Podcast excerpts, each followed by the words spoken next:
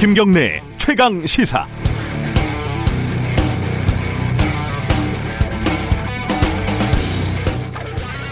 유럽도 심상치가 않습니다. 스페인은 1000명이 넘는 확진자가 하루마다 증가를 하고 있고 독일, 프랑스, 이태리, 그리스 등등 상황이 다시 나빠졌습니다.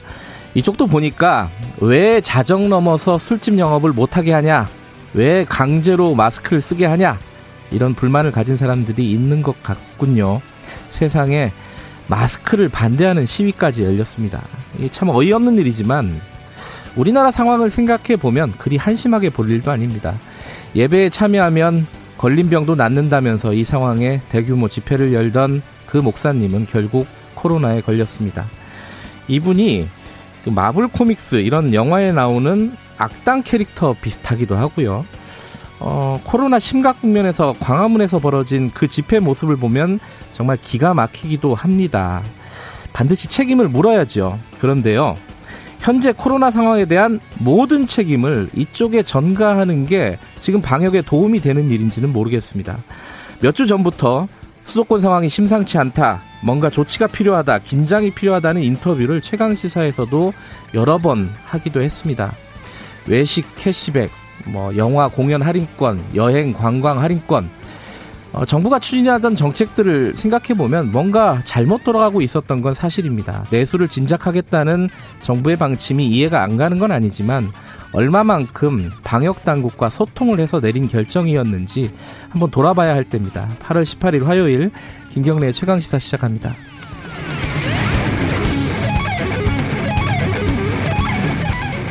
김경래의 최강 시사는 유튜브 라이브 열려 있습니다. 실시간 방송 보실 수 있고요. 샵 9730으로 문자 보내주시면 저희들이 반영하겠습니다. 짧은 문자는 50원, 긴 문자는 100원입니다. 스마트폰 어플리케이션 콩 이용하시면 무료로 참여하실 수 있습니다. 오늘 뉴스 unboxing 끝나면 1부에서요. 야당 입장 좀 오늘 들어보는 시간 가져보고요. 2부에서는 더불어민주당 최고위원 후보들 두 명 만나봅니다.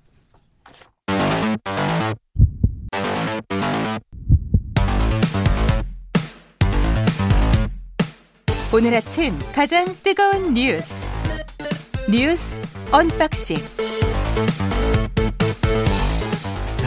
뉴스 unboxing 시작하겠습니다. 고발 뉴스 민동기 기자 나와 있습니다. 안녕하세요. 안녕하십니까. KBS 김양순 기자 나와 있습니다. 안녕하세요. 네, 안녕하세요.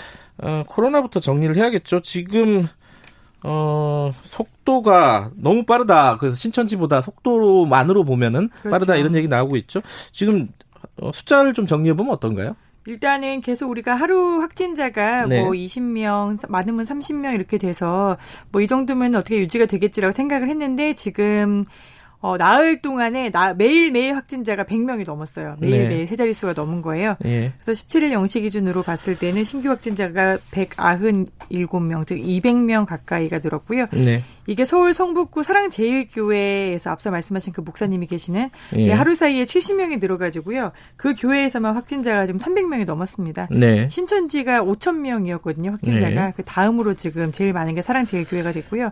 네, 교회 발이라고는 하는데 지금 강남구하고 영등포구의 IT 교육기관 그리고 기업들처럼 사람들이 모이는 곳 그리고 또 이제 스타벅스 같은 음. 카페가 이제 감염 경로로 또 떠오르고 있어요. 그래서 네. 이게 신천지 또 이태원 발에 비하면은 감염 경로가 훨씬 더 다변화됐고 이 사람이 어디로 어떻게 이동했는지도 지금 동선이 잘 잡히지 네. 않고 있습니다. 동시다발적이라고 표현을 하는 게 지금 그렇죠. 적절할 것 같은데 지금 상당수가 장년층 이상이다. 이게 좀 특이점이에요. 왜냐하면 신천지 같은 경우에는 젊은 신도들이 많아가지고 상대적으로 연령대가 낮았는데 이번에는 연령대가 높아가지고 이게 조금 더 위험하다 이런 얘기들을 많이 하죠. 훨씬 위험합니다. 예. 지금 12에서 16일 사이에 확진자가 800명인데 그 중에 50대 이상의 장년층이 절반 그러니까 49.4%에 달하는데요. 네. 이 교회 관련 확진자 중에서 특히 장년층 이상 노년층들이 많았습니다. 훨씬 더 위험하다는 사실은 더 잘 알고 계실 겁니다. 예. 지금 정강훈 목사가 아까 말씀드린 그 목사가 정강훈 목사인데 지금 확진 판정을 받았고 그리고 부인 비서 이렇게 다 확진 판정을 받은 건가요? 네, 받은 어. 것으로 지금 확인이 됐습니다. 예. 특히 이제 정광훈 목사 같은 경우에는 자가격리 대상자로 통보를 받고도 이 광화문 집회에 참석을 해가지고요. 추가 감염 우려가 더 지금 굉장히 그게 약간 서로 간에 말은 좀 다르더라고요. 말은 어. 좀 다르긴 한데 예. 그 본인들은 뭐 통보를 안 받았다 이렇게 얘기를 하고 있는데요. 받았더라도 수칙을 위반한 건 아니다. 이게 또 이상한 얘기인데. 서울시라든가 네. 이 방역대책본부에 따르면은 네. 담당 공무원이 사랑제일교회 측에 직접 가서 음. 자가격리 대상자라고 통보를 했다라고 하고요. 네. 더더군다나 영상을 보면은 정광 목사 본인이 내가 통보를 받았다 이렇게 영상을 연설을 하는 장면이 있습니다. 아, 그래요? 네.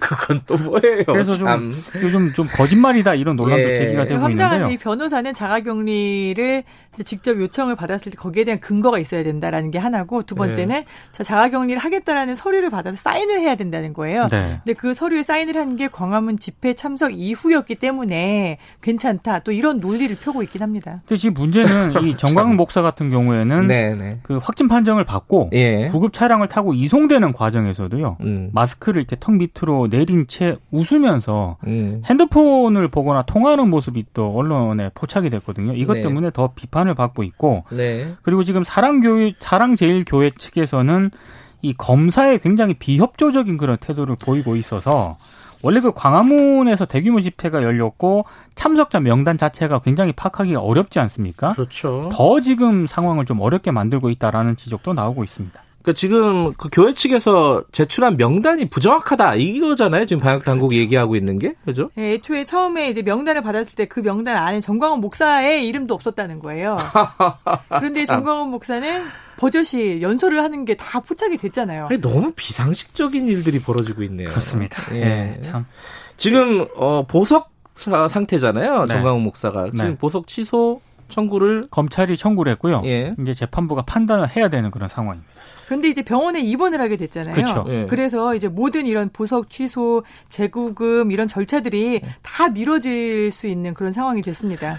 그리고 지금 정광 박사가 아 박사가 아니라 목사가 그거 재판을 받고 있던 중이었는데 그 재판부들도 또 이렇게 집에서 지금 대기하고 있는 상태라고요. 그 김용민 그 평화나무재단 이사장하고 이제 서로 이제 고소 이런 게 있었거든요. 예, 예. 그래서 이제 그 재판이 진행 중이었는데 예. 뭐 김용민 이사장도 검사를 받아서 지금 뭐 페이스북을 보니까 예. 음성 판정이 나왔다라고 올렸고요. 예. 재판부도 자가격리 들어갔고 당시 재판에 참석을 했던 방청객들도 역시 자가격리에 지금 들어간 상황입니다. 네, 재판장에 있었던 사람들은 사실 거리가 상당히 좀 있는 있었죠. 편이란 말이죠. 근데 네. 광화문 집회에서 정광훈 목사가 연설을 하는 장면을 보면은 마스크를 내리고 17분 가량 굉장히 좀 피를 토하는 연설을 하고요. 네. 그 다음에 그 옆에 김경재 자유총연맹 총재하고 손을 잡고 인사를 하고요. 음. 그다음에 사람들이 굉장히 빽빽하게 있는데 수백 미터를 걸어가면서 거기에 있는 사람들하고 다 이렇게 악수를 하면서 일일이 악수를 하면서 걸어갑니다. 네. 근데 이제 재판부나 이제 김용민 이사장 같은 경우에 이미 검사를 받았지만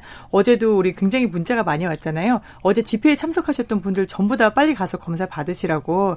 특히 지금 정광훈 목사하고 손을 잡았거나 아니면 이야기를 나눴거나 근처에 있었거나 하시는 분들은 명단에 없다 하더라도 꼭 네. 가서 검사 받으셔야 될 것 같습니다. 특히 그 마이크를 돌렸었던 그런 네. 분들이 있거든요. 그분들은 상당히 좀 뭐 김진태 전 의원이라든가 예. 민경욱 예. 전 의원 같은 사람들도 마이크를 같이 쓴 거잖아요. 그렇죠. 사실상. 네.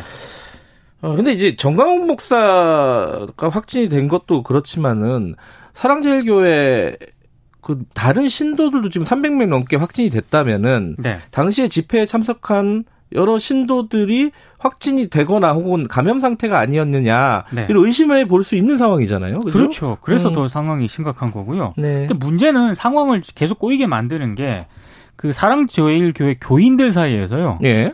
정부가 사랑제일교회 교인은 무조건 확진 판정을 내린다라는 정말 유언비어를 계속 돌고 있다고 해요. 예. 그래서 아마 지금 더 검사에 비협조적으로 나오는 게 아닌가 이렇게 추정이 되고 있습니다. 야, 그게 이제 우리들이 지금 감당을 할 수가 없어가지고 그 숫자를 늘릴 수가 없는 상황일 그렇죠. 텐데 이건 그렇죠. 정말 비상식적인 가짜 뉴스. 비상식적이고 비논리적인 가짜 예. 뉴스입니다. 그럼에도 불구하고 그런 얘기들이 그 교인들 사이에서 퍼지고 있다. 있다는 거죠. 예. 그럼 어찌 됐든 지금 정부 입장에서는 방역 당국 입장에서는 빨리 찾아내서 검사를 하는 게 중요하잖아요. 그렇죠. 예. 근데 그 그 뭐 명단들을 그럼 새로 확보하고 이런 과정들이 있었나요 지금까지? 지금 서울시에서 사랑제일교회 네. 교인 전원에게 전부 이제 검사를 받으라라고 요청을 예. 했고요. 안 받을 경우에는 이제 신천지처럼 강제로 집행을 하겠다라고 네. 이야기를 하고 있어요. 근데 이게 강제 조사라는 게 사실상 명단이 있어야 되는 거 아닙니까? 우리가 네. 이미 신천지 때 겪었잖아요. 명단이 없었기 때문에 그 수많은 사람들을 서로 찾아내고 이 사람이 내 아내가 교인입니다 또 찾아오고 이런 과정들을 겪었었는데 서울시에서는 강제 조사를 하겠다, 강제 검사를 하겠다라고 밝힌 만큼 그 전에 그 앞서가지고 빨리 조속히 검사를 받으셨으면 좋겠습니다. 지금 신천지 같은 경우는 사후적으로 이만희 총재가 기소가 됐잖아요. 그렇죠. 여기도 그런 어떤 법적인 조치가 나중에 취해질 가능성이 높겠네요. 지금 이미 지금 중수본이 정광훈 목사에 대해서 감염병 예방법 위반으로 음. 네, 걸어놓은 상태이기 때문에요. 이거는 예. 뭐 경찰에 수사한 다음에 예. 조치가 될 겁니다.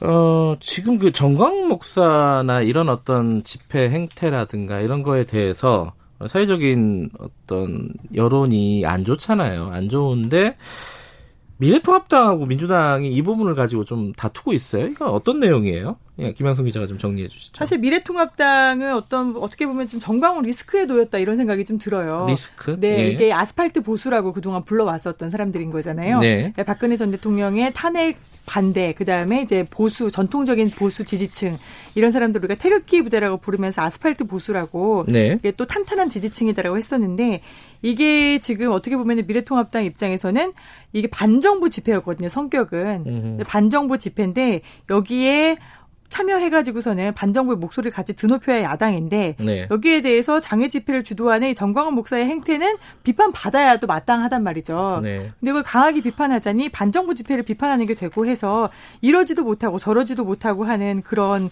딜레마에 지금 빠져 있는 그런 모습이고요. 실제로 이 집회의 현역인 홍문표 의원 그리고 유정복 전 인천시장 그리고 앞에서 나왔던 김진태 그리고 민경욱 전 의원이 또 참석한 걸로 확인이 됐거든요. 네. 근데 이분들도 확진 확진이 되었고 또 이분들도 어떻게 보면은 사람들을 한 천 명 정도 몰고 다니면서 같이 집회에 참여를 했었기 때문에 감염병을 확산시켰다라는 어떤 통로가 됐다는 비판을 받으면은 또 감당하기는 좀 어려워 보입니다.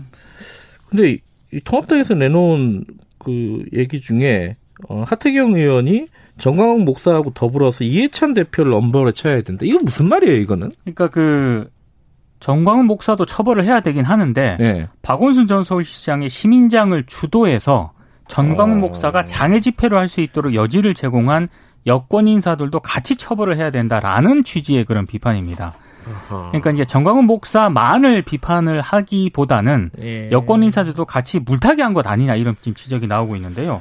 지금 통합당 같은 경우에는 광화문 집회에 대해서 공식 입장이 아직까지는 없습니다. 그래요? 그래서 한겨레 음. 기자가 이제 주호영 원내대표한테 전화를 걸었더라고요. 네, 뭐라고 하던가요? 근데 이제 주호영 원내대표는 어, 복합적이다 이렇게 답을 했습니다. 음. 그러니까 소나기가 내리는 데다 코로나라는 큰 위험이 있다는 걸 알면서도 그 많은 사람이 광장에 나왔다는 건 얼마나 울분에 차 있는 건지 이 정권은 먼저 알아야 한다 이렇게 얘기를 하면서요. 예. 그러면서 코로나19 감염 위험에도 집회하는 건 우리도 찬성할 수는 없지만 방역 실패를 시위대에게만 떠넘기는 것은 비겁하다. 이런 음. 입장을 밝혔습니다. 아, 이게 저도 오프닝에서 얘기했는데 복합적인 게 사실이에요. 한데 그렇죠. 책임을 물을 거는 물어야죠. 물어야죠. 당연히. 아, 너무 어정쩡하네요. 지금 상황에서. 어찌, 어찌됐든 뭐, 이 부분은 저희가 어, unboxing 끝나면은 미래통합당 쪽 의원과 함께 얘기 좀 나눠보도록 하겠습니다. 어, 지금 여야 대표 회담을 하자고 청와대에서 제안을 했는데 야당이 어, 거부했다. 이런 얘기도 있고 야당은 제안한 적이 없다. 이러기도 이거 뭐 무슨 얘기? 이건 또 좀 정확하게 좀 정리를 해보죠. 그러니까 최재성 정무수석이 어제 청와대에서 브리핑을 가졌는데요. 예. 문재인 대통령이 8월에 당 대표를 초청해서 국정 전반을 의제에 구애받지 않고 네. 허심탄회하게 논의하는 자리를 마련하고자 했는데 네. 미래통합당이 21일로 제안했던 회동 일정이 불가함을 밝혀왔다. 이렇게 이제 입장을 밝혔거든요. 어쨌든 거부했다 이 얘기잖아요. 그러니까 네. 미래통합당이 발끈했습니다. 예. 그 김은혜 대변인이 빈말로 지나가듯 언저리에 던져놓고 마치 자신들이 그러니까 미래통합당이 거부해서 성사가 안 된 것처럼 떠넘기고 있다. 음. 법사위원장 강탈 의회 독식 등 청와대가 하고 싶은 대로 다 하더니 이제 와서 돌변해서 회담하자고 팔을 비튼다. 이렇게 강하게 좀 비난을 했습니다. 지나가면서 얘기한 걸 가지고 막 공식적으로 제안한 것처럼 하지 마라. 이게 이제 통합당 얘기군요. 최재성 수석이 지난 13일 정무수석 음. 부임 인사차 국회에서 김종인 비대위원장을 만났다고 만났죠. 하는데요. 네. 이때 문재인 대통령을 한번 만나보는 게 어떻겠냐 이런 취지로 말했다는 게 미래통합당의 전원입니다. 근데 이제 날짜까지 이야기를 한 걸 보면은 이제 네. 정무수석이 새롭게 왔습니다 하고 예방하는 자리에서 언제 만나시면 어떻겠습니까라고 전한 건 사실인데요. 음. 이거를 어디까지 테이블의 곁까지로 볼 것이냐, 음. 이것을 아니면 메인 의제였다라고 주장할 것이냐라는 부분에서는 서로의 말이 갈리고 그렇죠. 있습니다. 지금 한 가지만 더 알아보죠. 박원순 전 시장 성추행 방조 의혹 관련해서 지금 수사가 진행이 되고 있는데 이쪽 그 서울시장 라인들은 다 이 피해자가 어, 인사 이동을 해달라고 하거나 피해 사실을 뭐 호소하거나 이랬던 적이 없다 이러고 있었잖아요. 근데 피해자 측에서 뭔가 좀 새로운 얘기를 내놨죠. 네, 비서실장들이 모두 우리가 성추행을 방조하거나 묵인한 적도 없고 그다음에 이제 피해자 측이 피해 호소나 정보 요청을 한 사실도 없다라고 주장을 네. 해왔는데 여기에 대해서 이제 피해자 측에서 텔레그램을 공개를 했습니다. 음. 2017년 6월 15일에 네. 이제 피해자 A 씨가 담당 과장하고 면담을 한 다음에 주임 이게 좀 직제를 살펴보면은 그 A 씨 위에 주임 그 위에가 과장입니다. 음흠. 그러니까 과장하고 면담한 다음에 주임님 과장님하고 얘기를 했는데 1월까지는 있게 될 것 같아요. 음흠. 그랬더니 상사가 주임님이죠. 1월에는 꼭 원하는 곳을 보내드리도록 하겠습니다 라고 음. 이야기를 하고요. 또 그 이후에 2017년 10월 25일에서 또 주임님께 주임님 저 나가는 거 과장님께 비서실장님께서 말씀하셔서 실장님이 남아주면 좋겠다고 하셨다. 음흠. 그런데 정보 요청을 했다라는 사실은 이미 여기서 알 수 있는 거죠. 음흠. 그리고 또 2019년 6월 28일 즉 2년쯤 뒤에는 또 한 서울시 관계자가 이번에는 꼭 탈출하실 수 있기를 또 이런 음. 메시지를 보냅니다. 즉 여기서만 보면은 세 차례 이상은 정보 요청이 있었다라는 네. 사실을 알 수 있고요. 그다음에 주변 사람들에게도 알렸다라는 것도 알 수 있게 됩니다. 어, 그러니까 적어도 이 텔레그램으로만 보면은 적어도 세 번 이상은 어, 피해자가 인사와 관련된 어떤 의견을 그렇죠. 어, 어, 제출을 했고 네. 그 결과를 기다리는 중이었다 이렇게 그렇죠. 볼 수는 있는 거네요. 그렇습니다. 물론 이 부분에 대해서 어, 다른 그 서울시장 라인들은 어, 지금 부인을 하고 있는 상황인 거고. 여기에 대해서 네. 이제 강요냐 네. 아니면은 계속해서 피해자가 남기를 원했는 거냐라는 네. 부분에 대해서는 해석이 좀 갈리고 있는 그렇죠. 상황입니다. 알겠습니다. 오늘 여기까지 듣겠습니다. 고맙습니다. 고맙습니다. 고맙습니다. 고발뉴스 민동기 기자 그리고 KBS 김양순 기자였습니다. 김경래 최강 시사 듣고 계시고요. 지금 시각은 7시 37분입니다.